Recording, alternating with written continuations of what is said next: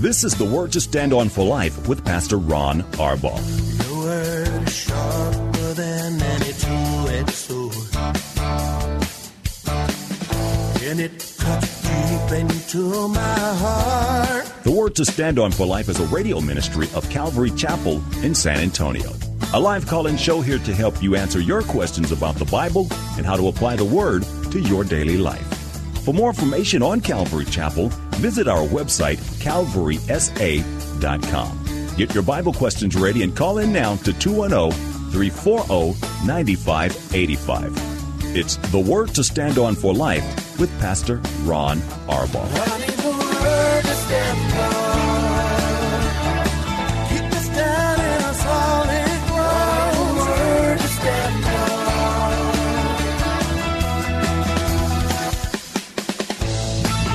Welcome to the show. It's the Wednesday edition of the Word to Stand On for Life. I'm Pastor Ron Arbaugh from Calvary Chapel in San Antonio, Texas, and this is a program committed to answering your Bible questions, life questions, whatever is on your heart and mind. All you have to do is call us. You can dial 210-340-9585. That's 340-9585. If you're outside the local San Antonio area, you can call toll free at 877-630-KSLR. Numerically, it's 630-5757. You can email a question to us by emailing questions at calvarysa.com, or you can use our free Calvary Chapel of San Antonio mobile app. If you are driving in your car, then the easiest way to call is use the free KSLR mobile app. And with the hands-free feature of your phone, just one button. Call now and you'll be connected directly to our studio producer. A quick reminder, tomorrow will be uh, the date day edition of the program. And Paula, I was just informed, has invited some of the ladies from the women's retreat. That's always a neat show as they share sort of what um, God did in their hearts, in their lives uh, while at the retreat. So I don't know how many for sure are going to be here. But uh, it's always a great program. So tune in tomorrow. And ladies, especially if you have any questions, uh, we'd love to have you call on the program as well.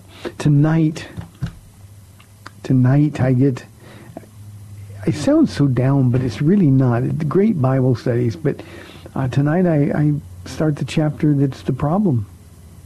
No, not a problem, the problem. Uh, Genesis chapter 3, the fall of mankind. And uh, tonight I'm only going to do the first seven verses. Uh, but it is uh, it's really why the world that we live in is in the mess that it's in, and I think there's a lot. I think this is a very important study, and it will be followed by another important one next week to try to finish the chapter. But that's tonight at 7 o'clock. You can watch it at calvarysa.com, or you can join us. We're always, uh, we've always got room on Wednesday nights. Uh, 7 o'clock, we have childcare available, and when I say childcare, your kids will be taught the Bible as well, and we would love to have you. Okay, let's get to some questions that have been sent in. The first one is from our mobile app. This one from Kirby. Uh, could you explain the parable of the growing seed in Mark chapter 4, verses 26 through 29? Is Jesus explaining the age of the church from after he ascends into heaven until the rapture? Uh, Kirby, he's not doing that. Let me explain the parable uh, as best I can, and we'll sort of get to um, I hope what answers your question. Uh, this is a parable, by the way, that's unique. It is peculiar only to Mark's gospel. Um, this is the only parable not mentioned by any of the other gospel accounts of the parables Jesus told. Um, I think that's reason. Let me read the verses. 26 says, uh, Jesus is speaking. He says, This is what the kingdom of God is like. A man scatters seed on the ground night and day, whether he sleeps or gets up, the seed sprouts and grows, though he does not know how. All by itself the soil produces grain, first the stalk, then the head, then the full kernel in the head. As soon as the grape is ripe, he put ripe rather, he puts the sickle to it because the harvest has come. Now, um, Kirby, I wish every church growth expert, everybody who thinks that they know how to make their church grow, I wish that they'd read this parable. You see, this is about our inability to make anything grow on our own or using our own marketing techniques, any type of church growth that is man-made is not church growth that occurs at the hand of God. Now that's what Mark, and remember Mark's gospel is Peter's account. In the first century church, Kirby Acts says that God added daily to the church those who were being saved. The emphasis there on God added, not man added, not programs added, not culturally relevant growth addition. This parable is about, and this is the only purpose of it, this parable is about the work God is doing in his church, and it's clear that he doesn't need our help. Not only is there nothing that we can do to make it grow, we can't even explain how it grows. This is fascinating to me personally because in our nearly 25 years here at Calvary Chapel San Antonio, we've not spent one minute or one dime trying to figure out how to make our church grow. We've not tried to be culturally relevant. I certainly don't have uh, uh, the, the, style that says we can, I'll tell stories and make people feel really good about themselves. Um, God planted this church. God alone makes it grow. Our responsibility for the church community is to be in the will of God, and then we can't miss out on the growth, whatever it's going to be. You know, we've planted a whole bunch of churches out of a little church in a strip mall center. And we got a lot of people, but we're in a little tiny place, and people come in there and they shake their head. This isn't what I was expecting. So that's really important. This is about the work that God is going to do in the life of the church is done by God himself. The church belongs to Jesus. We are responsible only to serve him. We have to do things his way. We have to do it on his terms. And Kirby, when we do that, then there is going to be growth. Now, not all of the growth is numerical. Uh, God has a blueprint for every church. Now, not every church obviously falls into that blueprint. But if we'll do what God says, then we'll be in the place where we're actually bringing the most glory to God our vision from the Lord has not been to be a, a mega church. Um, believe me, I would love a big building. I think we'd fill it up. Uh, I, I would love to be able to have comfortable things like other churches do. But the Lord told me a long time ago, Kirby, he said that this is my church and my money is going to be used for ministry, not for mortgage. Now, when he told me that all those years ago, I didn't think we'd be in the same place for so long. I, thought, well, naturally we have to grow. But we also wouldn't have planted 32 churches. We planted 32 churches out of this church location. That was God's plan for us. It was God's plan for us to have a free school. Believe me, the money I spent on a free school, it was God's plan for, for uh, us to have a free doctor's office. Was God's plan for have, for us to have uh, what we call Manna House. It's a home for women who are really struggling in different circumstances. And if we didn't have all those things for free, I could have built the biggest building in San Antonio. But that wasn't his plan. And if it was Pastor Ron's plan, and I pursued that, then I would have ceased to be a servant of God. I think it's interesting, Kirby, that this parable is followed in the Gospel of Mark by the parable of the mustard seed.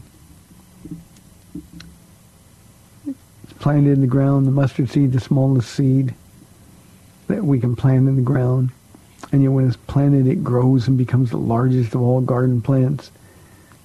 Jesus says, with such big branches that the birds of the air can perch in its shade. That's not natural growth. God is saying, this is a church that I never planted.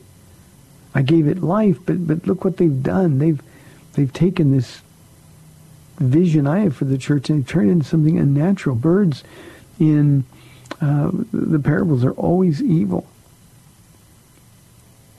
And what that means is that through these marketing techniques and church growth programs. We're so focused on what we look like to other people. With these church marketing and church growth programs, Jesus said, you know, yeah, you're going to get big, there's going to be a lot of birds sitting in the branches of my church. And that's never what God intended. So Kirby, thank you for the question. I have, uh, that's probably because it's a parable that's not mentioned in any of the other gospel accounts. Uh, it is a, um, a parable that uh, it's easy to forget about it being there, but it's an important one. Got a caller. Let's look. We got John calling from Cibolo. John, thanks for calling. You're on the air. Hello, Pastor Ron. How are you today? I'm doing really well, John. It's finally warming up for me. I like that.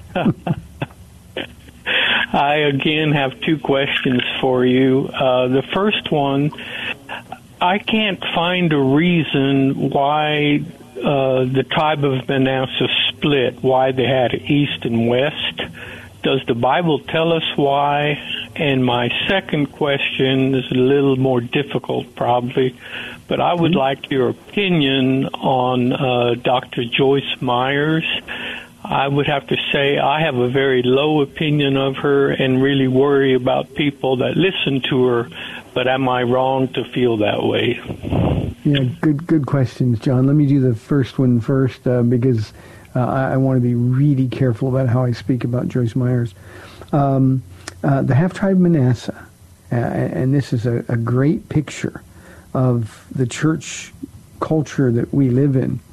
Why the tribe split was because simply one half of the tribe of Manasseh. Manasseh, Manasseh was a tribe of fierce fighters. Half of the tribe was willing to settle for less than God's best. That's why the tribe split. Half of the tribe went into the promised land. The other uh, half tribe, along with uh, the, the, other tribes that, that, settled on the east side of the Jordan, um, they were willing to settle for less than what God wanted for them. You know, they, they looked at the ground. They were they were farmers, animal um, herdsmen, and they thought this land is perfect for us. We want to stay here without ever considering what God had for them. Let me tell you why that's so sad. It's sad because I see, for all these years, John, I watch people who are content with way less than God's best. And they don't want to push it. You know, they don't want to make any sacrifices. They don't want to take a step out in faith. And so they just kind of sit around. Now, they're going to be in heaven. But their rewards, like the servant, you know, who, who buried his treasure or, or his talent in the ground. And, and uh, when the, the master returned, he said, well, I heard you're a hard man. They're people that just don't want to walk by faith, people that don't want to take chances. And in this particular case, John, um, they just were willing to settle for less.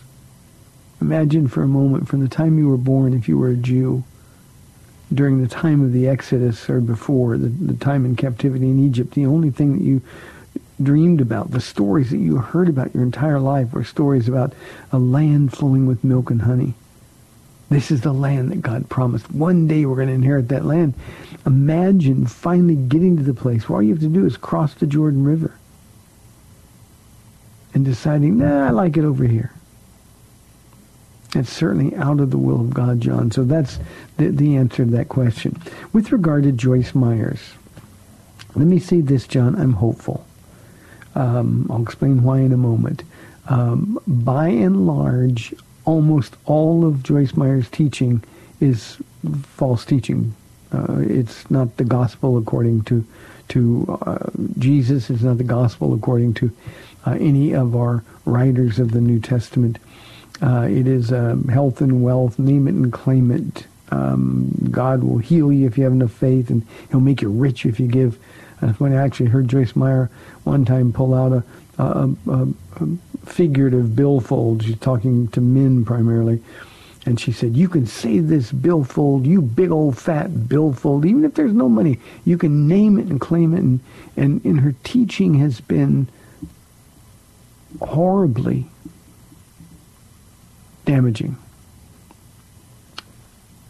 She fosters, or as in the past, fostered a spirit of um, independence, women from men, instead of teaching women to submit to men in church and at the home. Um, it, it seems like most of that prosperity teaching appeals to our carnal nature. That's why they're so popular. And she has been one of the biggest proponents of that false gospel. She's also, John, made a fortune, an absolute fortune off the backs of God's people. Now, having said that, here's why I'm hopeful. Last year, and I don't remember exactly when, but it was sometime mid-year, um, Joyce Meyer on YouTube issued a statement that says that she may have been guilty of overemphasi- overemphasizing the prosperity gospel. And it seems like from that time, she's at least making an effort to be more balanced in her teaching. She is a wonderfully gifted communicator. That's what makes the false message even more dangerous, John. But um, I think our hope, and this is where we need to pray. You asked if you were wrong for feeling that way. Um, I, we're, we're supposed to call out false teachers. We're to protect the flock. But here's what we ought to be doing for them the whole time we're calling them out, and that's praying for them. And I'm certain that there have been a whole bunch of people praying for Joyce Meyer, and, and if she's taken that step toward repentance, and honestly, I haven't followed any of her latest teachings, so I don't know how she's doing. But at one point in time, the Holy Spirit was there saying, you know what, you know this is nonsense. And she repented publicly for it. So my, uh, my hope is that she uses that gift from God uh, to win people to the real God. I pray that she, her repentance remains uh, in place and that she walks in a healthy fear of God. And uh, I hope and pray, John, that she will um, be powerfully used by the Lord as one who might be, who is truly repentant and willing to say to people, look, I was wrong. I'm sorry for misleading you. So that's my hope. But John, uh, your your discernment is spot on because her teachings in the past, the things that um, I've heard her say, um, watching her myself, um, infuriated me. And I just see a lot of people getting hurt. She's very popular. Women love her. And uh, I think that's that's a, a, a, difficult issue. So, John, thank you very, very much for the question. And uh, maybe you and I can join together. If two of you agree on anything, God will hear and answer the prayer. Maybe you and I can agree that Joyce Meyer will become somebody who is fruitful um, for the glory of God. Here is a question. I tried to get to this one yesterday, but I knew I didn't have time when it came up, so it's an anonymous question. Um, it's a challenging question. Why are people in your religion judged for having sexual desires they have no control over? Is celibacy even possible? Have you ever asked someone to leave your church because they were gay? And finally, if a woman is a baby out of wedlock, is the baby cursed according to your religion? Uh, anonymous, I can hear the the the um, anger. It's it's based on misunderstanding um, who we are and what we believe. Um, but I, I, hear the pain in your heart. Um, let me answer your questions one by one. Um, we don't judge anyone for having sexual desires. You're right. We have no control over that. I know a lot of people with same-sex attraction, and and they are fighting it with all of their strength, with the strength of God, and we applaud them for that what we judge, and we're commanded in Scripture to judge, we're commanded when they act out on those desires. Now, you're clearly talking about homosexuality here. And God who makes the rules, Anonymous, remember that you don't get to make them and I don't get to make them. God who makes the rules says that's a sin. And it's a kind of sin that hardens our hearts. So we don't judge them but when they give in, and in this particular case with homosexuality, they're not going to stop until Christians stop saying that it's sinful behavior. But it is. And they do have control, not over the feelings, but they have control over what they do with those feelings. And God asks us, in order to come to him, he asks us to agree with him. So if somebody is having um, attraction for somebody of the same gender, they've got to decide, do I choose to fulfill my flesh? Do I go after this person? Or do I choose to serve God? And it's that simple, Anonymous. You're going to make a choice. Uh, you asked if celibacy is possible. God will give the gift of celibacy to anybody who, who is single and seeks it. The Apostle Paul had the gift of celibacy. He said, I wish you all were as I am. And so, yeah, we can be celibate. And if we're single, we need to be celibate.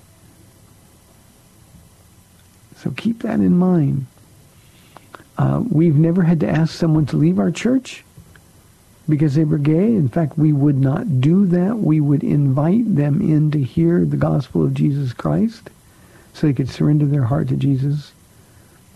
But if somebody was in our church and they heard the word of God and they continued to live in open, willful sexual sin, and by the way, Anonymous, this is true for people who uh, live together in heterosexual relationships apart from marriage. Uh, if they won't listen to God, if they won't be corrected, then um, we've had to ask them to leave the church. Why? Because it's dangerous for them to hang around the church and figure it's okay and to sort of flaunt God with your sexuality is a really dangerous place to be. So um, we would never ask somebody to leave because they were gay. Uh, if somebody came in, they were professing Christian, they were practicing homosexuality, and they refused to stop, then we would ask them to leave the church uh, because we love them, not because we don't love them, but just the opposite because we do. Your last question was if a woman is a baby out of wedlock, is the baby cursed according to your religion? Uh, I'm thinking of a, of a, baby boy in our church who was born, and, and of course we've had more than just this one, but uh, one of the godliest young women I've ever known. Um, had a boyfriend who was a Christian. Um, they didn't guard themselves. She ended up pregnant. This was a young woman who had very, a very public ministry here at the church. And her little baby boy, who is now, I think, two years old, has been one of the great blessings in the history of our church. Remember, the baby doesn't do anything wrong. And in this particular instance that I'm talking about, this young woman as soon as she came to tell me that she was pregnant, she repented. She knew what she'd done was wrong. She knew there was no excuse. And even when there were other people in the church that tried to tell her, oh, it's okay, it's not that big a deal, and the baby will be such a blessing, she would stop them and say, no, what I did was a sin against God. God forgave her. And this little baby boy is, I can see his smile he comes into my office for M&Ms when church is over. So no, the baby's not cursed, not according to the Word of God, not according to the words of Jesus himself. No, the baby is always a gift. And when a baby is born, life gets better. That's not why we have sex. It's just that the gift of a baby is a bonus for doing things right. Even though this young woman sinned, Anonymous, she immediately got right with God. He knew her heart.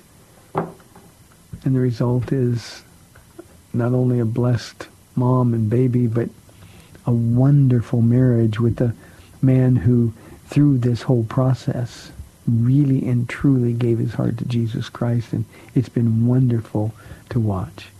So I hope that God does not curse children born out of wedlock.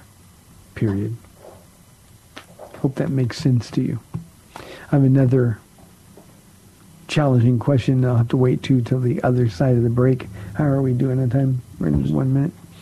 Uh, remember, uh, tomorrow, uh, date edition program, Paula will have some ladies who will be live um, discussing their recent retreat, last weekend, in fact. And uh, every time we do that program after the women's retreat, it's always a blessing. So that will be uh, on the program tomorrow at 4 o'clock. So we'll look forward to that. You are listening to the Word to Stand on for Life. I'm Pastor Ron Arbaugh from Calvary Chapel in San Antonio, Texas. We have 30 minutes left in the program. Love your calls, 340-9585 or toll free 877-630-KSLR.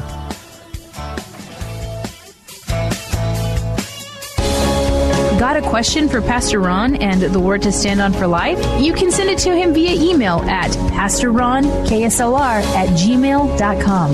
That's PastorRonKSLR at gmail.com.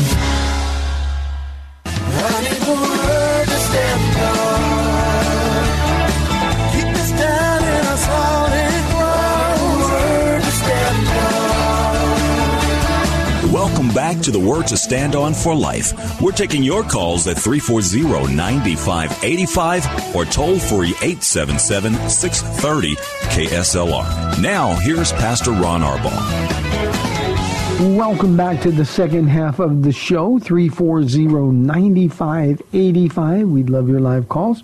Here is another challenging, critical question, another anonymous one.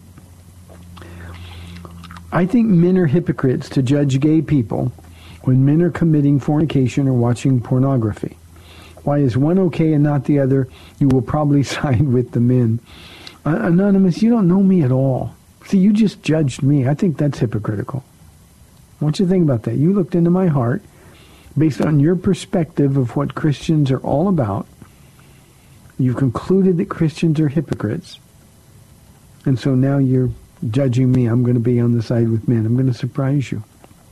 I also think men and women, by the way, are hypocrites to judge gay people when they're committing sexual sin. I say that to my church all the time. I deal with far more heterosexual sin in the church by far, by far, than homosexual sin. Men watching pornography, and by the way, it's not just men anymore. This is an increasing problem for women. And the women are getting younger and younger and younger with the access that we have to pornography. Uh, it's becoming a normal thing. High school and junior high school students, boyfriends and girlfriends watching pornography together. And when those people are professing Christians, then I agree with you completely. They are the worst kind of hypocrites. And rather than looking out, they ought to be looking in and letting the Lord speak to their hearts. It's never okay to commit fornication. It's never okay to have sex with somebody you're not married to, whether it's heterosexual sin or homosexual sin. It's never okay. So I'm going to take sides here, but my side is going to be with Jesus. It's that simple. And too often, and this is, I think, your situation, Anonymous, too often, rather than looking at Jesus, we take the easy way out and we look at the imperfect people in the church. We see their hypocrisy, and we justify that as a reason not to deal with God on our own. Anonymous, let me say this last thing to you. You need Jesus. He loves you. He is the one who created the process by which you were born. He wants you to serve him and love him.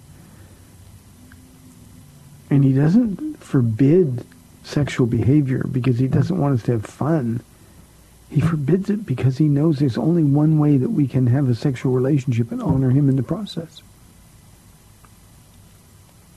And I'm going to surprise you with this as well. I think God is far harder on these men and women who are committing sexual sin or watching pornography. I think God is far harder on them than you could ever be. You know, they can put on a good face, but when you're guilty of sin, sinning against the God that loves you, you know he loves you, especially if you're a professing Christian, you call him Lord. It breaks his heart like nothing else. So you need to be careful not to judge yourself. Jesus died for your sins. He loves you. He has so much more for you than you can possibly imagine. And all you have to do is agree with him. And when you live life following Jesus, it'll be richer and fuller than you ever imagined. Here is an, another anonymous question. Pastor Ron, I want to be married but have been single for more than 20 years. Do you have any advice about how to balance my desire in life? Uh, anonymous, I, I in, in these questions of balance, and I'm a big balance guy, but but in serving the Lord, there can be no balance. The only way you can deal with this is to give everything to Jesus. Give him this desire. You've got to get to the place, and this will be hard for you to hear. But you got to get to the place where you can say, Lord, thy will, not my will be done with this issue of being married. If you've been wrestling with it for 20 years, I might suggest that you look into your heart. If you ever really said, Lord, you know what's best for me. I want what you want. And we can say that honestly. Even though we want something, we can say, I want what you want for me instead of what I want for me because what you want is better. And so there's no balance. You've got to throw everything in to Jesus. As a single woman, you can, uh, and I'm assuming you're single, but that may not be the case. So I, I just reread the, the, the question. As a single man or woman, um, you may have made being married a bigger priority in your life and heart than Jesus is. You may have spent all your time and energy on trying to find someone when God simply says, how about you come to me, let me find somebody for you. I can say this. Um, the desire to be married is a good desire. It's a godly desire. But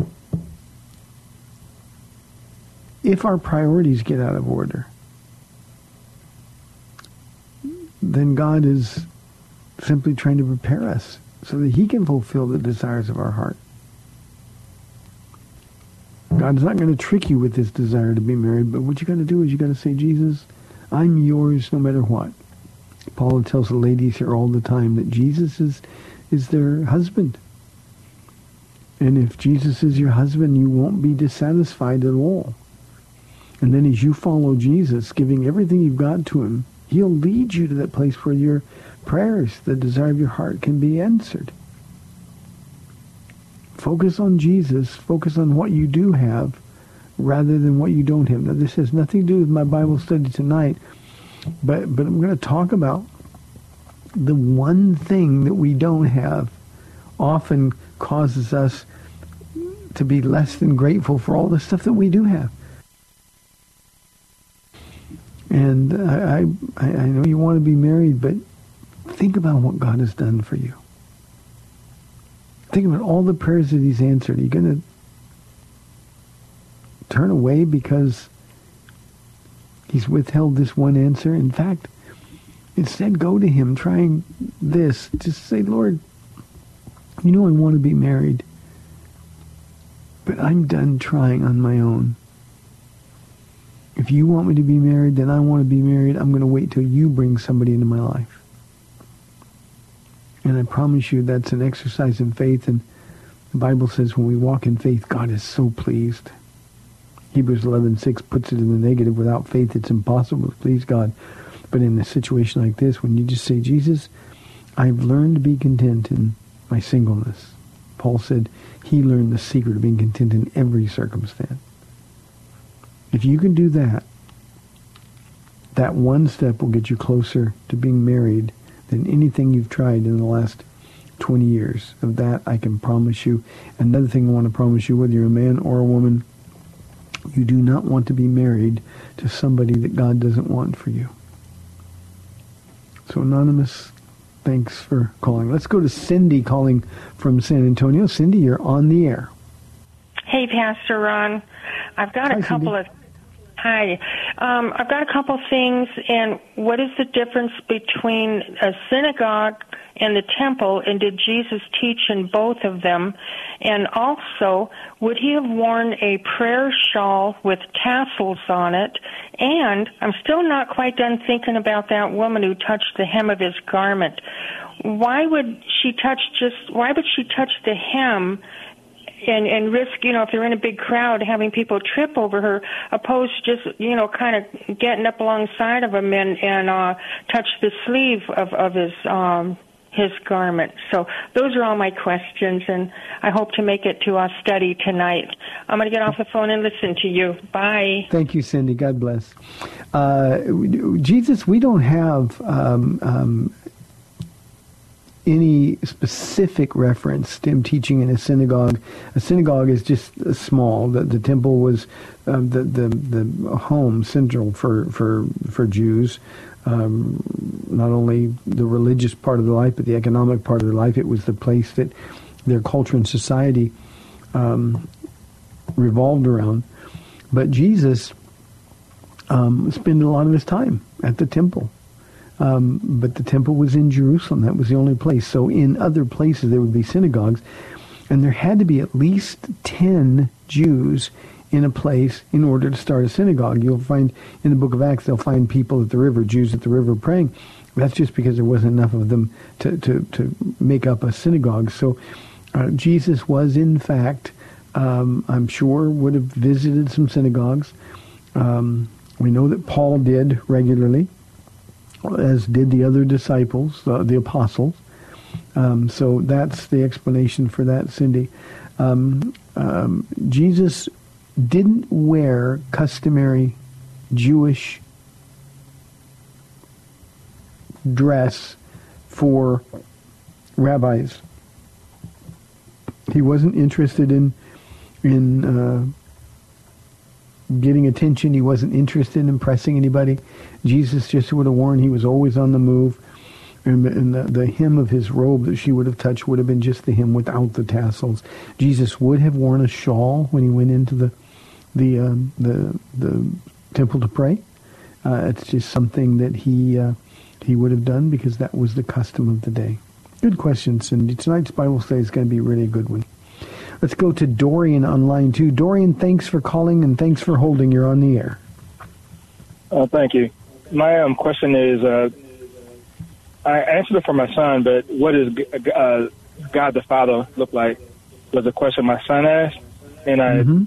and I explained to him that it was was uh, as far as God the Father sending His Son, and the Son and the Father being one, three persons, meaning the Father, the Father, Son, and Holy Spirit, Mhm. the uh, the Trinity, but but God the Father sending the Son and the Son being the image of God the Father. But I was wondering if you can expound on that, and I was going to listen on the radio. I can, Dorian. Thank you very much. Very thoughtful question. Tell your son I love his curiosity. Um, a couple of things. Uh, Jesus, in his his um, interaction with the woman in Samaria, uh, Samaria, the woman at the well, uh, he said, um, "God is a spirit, and those who worship Him, He's looking for worshipers who would worship Him in spirit and in truth." So, God the Father doesn't have a physical form like Jesus did. Jesus is the one who became a man. Jesus is the one who who had a body like our body. The Father is a spirit. And obviously we can't imagine what a spirit would look like. That's why it was necessary, Dorian, for Jesus to reveal the Father to the people. You know, we can think about a spirit. Now, I, I'm gonna. This is gonna be silly sounding, but when I first got saved, and I had no Christian background at all when I got saved, um, I would try to imagine what God the Father looked like, and and and in my mind, because I knew He was a spirit, all I could think of was like this green mist. And I remember one day just crying out, like, "How can I get intimate with the green mist?" And and the Spirit of God spoke to my heart, and He said, "That's why Jesus came."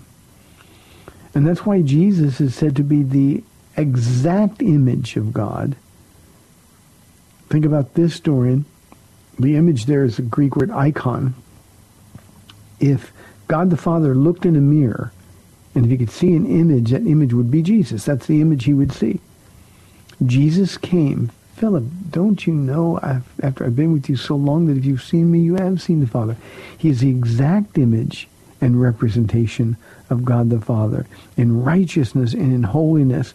But of the Father, Son, and Spirit, only the Son has physicality. Only the Son is to be viewed through a human lens.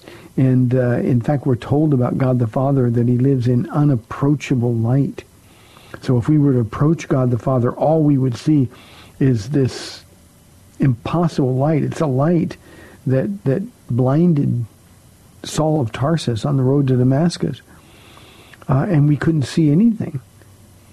Um, and yet Jesus, when he came, he gave us the ability not only to know God, but to see him. I'm always um, enthralled by Job. Job said, uh, before I'd only heard about you, but now I have seen you. Job saw Jesus. We know that Isaiah from John chapter 12, we know that Isaiah the prophet saw Jesus. So every Old Testament appearance of God whether it's to Gideon or to Samson's parents or or any of the other pre-incarnate appearances, it was always Jesus. Abraham saw Jesus. Jesus said, Abraham saw my day. And, and um, it was all Jesus. So the only way that we can know God is to know Jesus. And when we've seen Jesus, we have the full, perfect representation Paul writes, the radiance of God. Jesus is the radiance of his glory. So, Dorian, that's who he is. That's what he looks like. Uh, that describes his character. It's also why, and maybe this will help your son as well, instead of talking to God, instead of praying to God, talk to and pray to Jesus. That's how the relationship gets really, really personal. It's like before you knew somebody, but you only knew them from a distance, and they were a stranger. Jesus became a friend so that we could be adopted into the family of God. Good questions. Good questions. Tell your son I'm really proud of him. That's great. 340-9585 for your live calls and questions. Here is a question from Dale. He said, I'm called to be a pastor but how do I determine where to go? How did you decide on San Antonio? Uh, Dale, I wish Paula was here today because she could tell you that was not our decision at all. Um, um, when I was called to San Antonio, I, I, I'm I'm silly this way, but I remember the date, March 4th, 1994.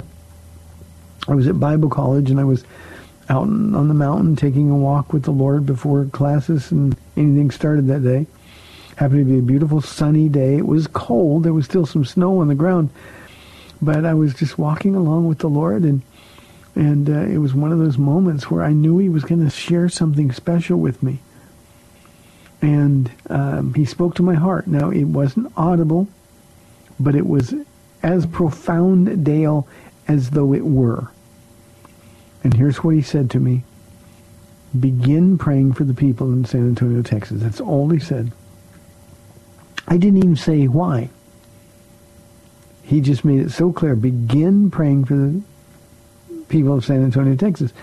And I remember it was so profound when I got back to my, my dorm room, I got my Bible out. I still, I'll never throw this Bible away because right in the beginning, I wrote March 4th, 1994, God told me to begin praying for the people in San Antonio, Texas.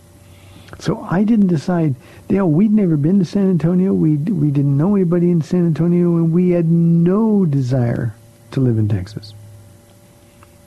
But God chose for me. And then Paula and I had to work through it because she didn't understand it. Uh, and yet, um, we know it was the perfect will of God, and, and we would have missed out on um, more than I can adequately communicate. had we decided, no, I want to go somewhere else. If God would have let me choose Dale, I would have chosen Phoenix. I love Phoenix, Arizona. I'm a desert rat. I love the desert. Paula and I lived in in uh, in, in Phoenix and Mesa for uh, nearly 12 years. We liked it there, and I would have gone there. But you see, God didn't give me a choice. Now I say all of that, Dale, because He won't give you a choice either. So here's what you do. You're called to be a pastor. It's a great, great job. It's a wonderful living. It's uh, by living I don't mean money, but it's, it's just a wonderful, rich life.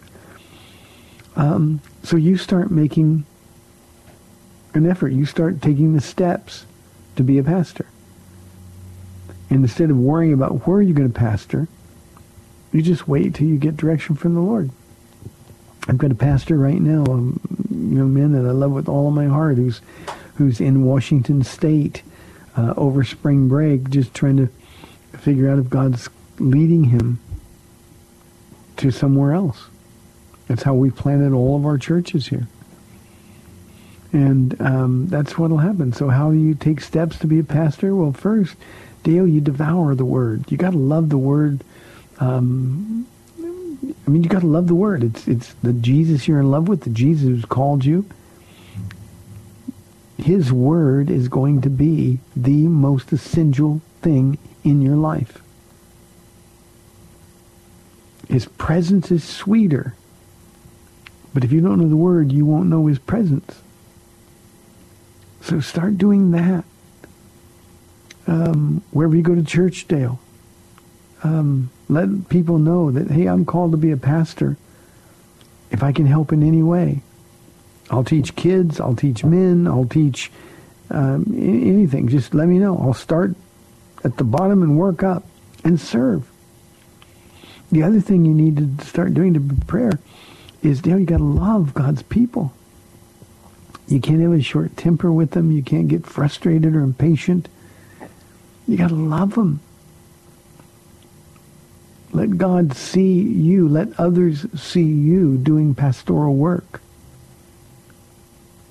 I've had very few of my pastors, either the ones we've sent out or the ones that remained here on staff, very few of them have come in to me and said, you know, I'm called to be a pastor um, they just, in the process of being called to be a pastor, started doing pastoral ministry.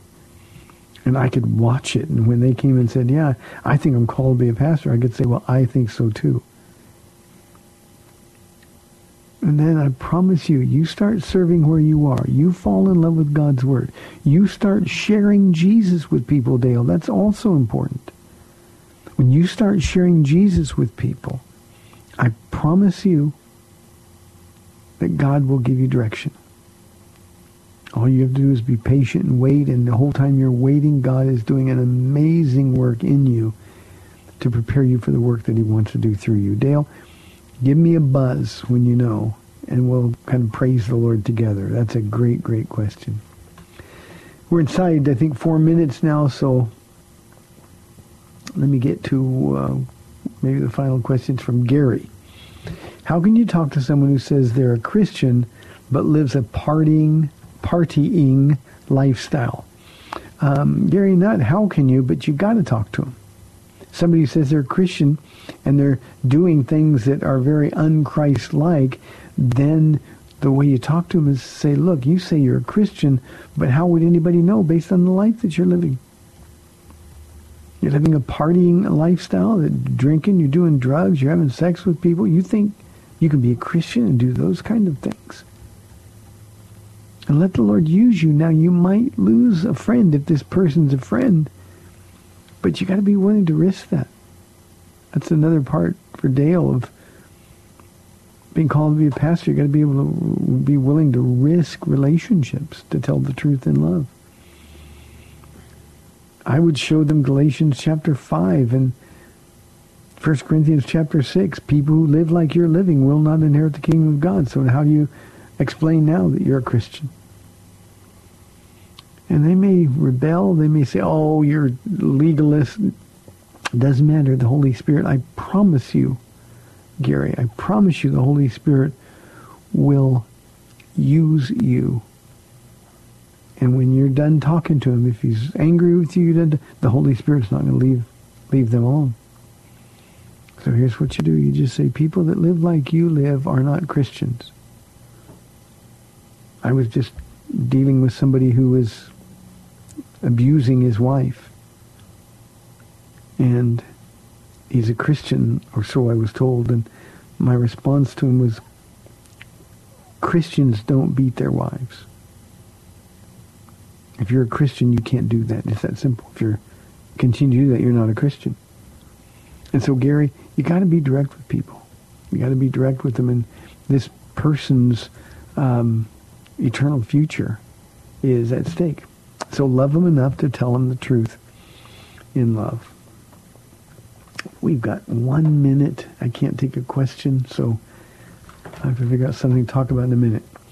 Remember tomorrow, our date day edition with Paula and the ladies from the retreat. That will be worthwhile. We'd love to have your calls and questions. Tonight, I'm going to be teaching from Genesis chapter 3, where it all started. All of the problems in our world started right there. It's from Genesis chapter 3 forward in the Bible that God is in the process of fixing what we broke. Thanks for tuning in today. Appreciate the phone calls. You are listening to the Word to Stand On for Life. I'm Pastor Ron Arbaugh from Calvary Chapel in San Antonio, Texas. We'll be back, Paula and I, tomorrow at 4 o'clock on AM 630 The Word. We'll see you then. Thanks for spending this time with Calvary Chapel's The Word to Stand On for Life with Pastor Ron Arbaugh. The Word to Stand On for Life is on every weekday afternoon at 4, and Pastor Ron invites you to find out more about Calvary Chapel at calvarysa.com. The Word to Stand On for Life was sponsored by Calvary Chapel of San Antonio.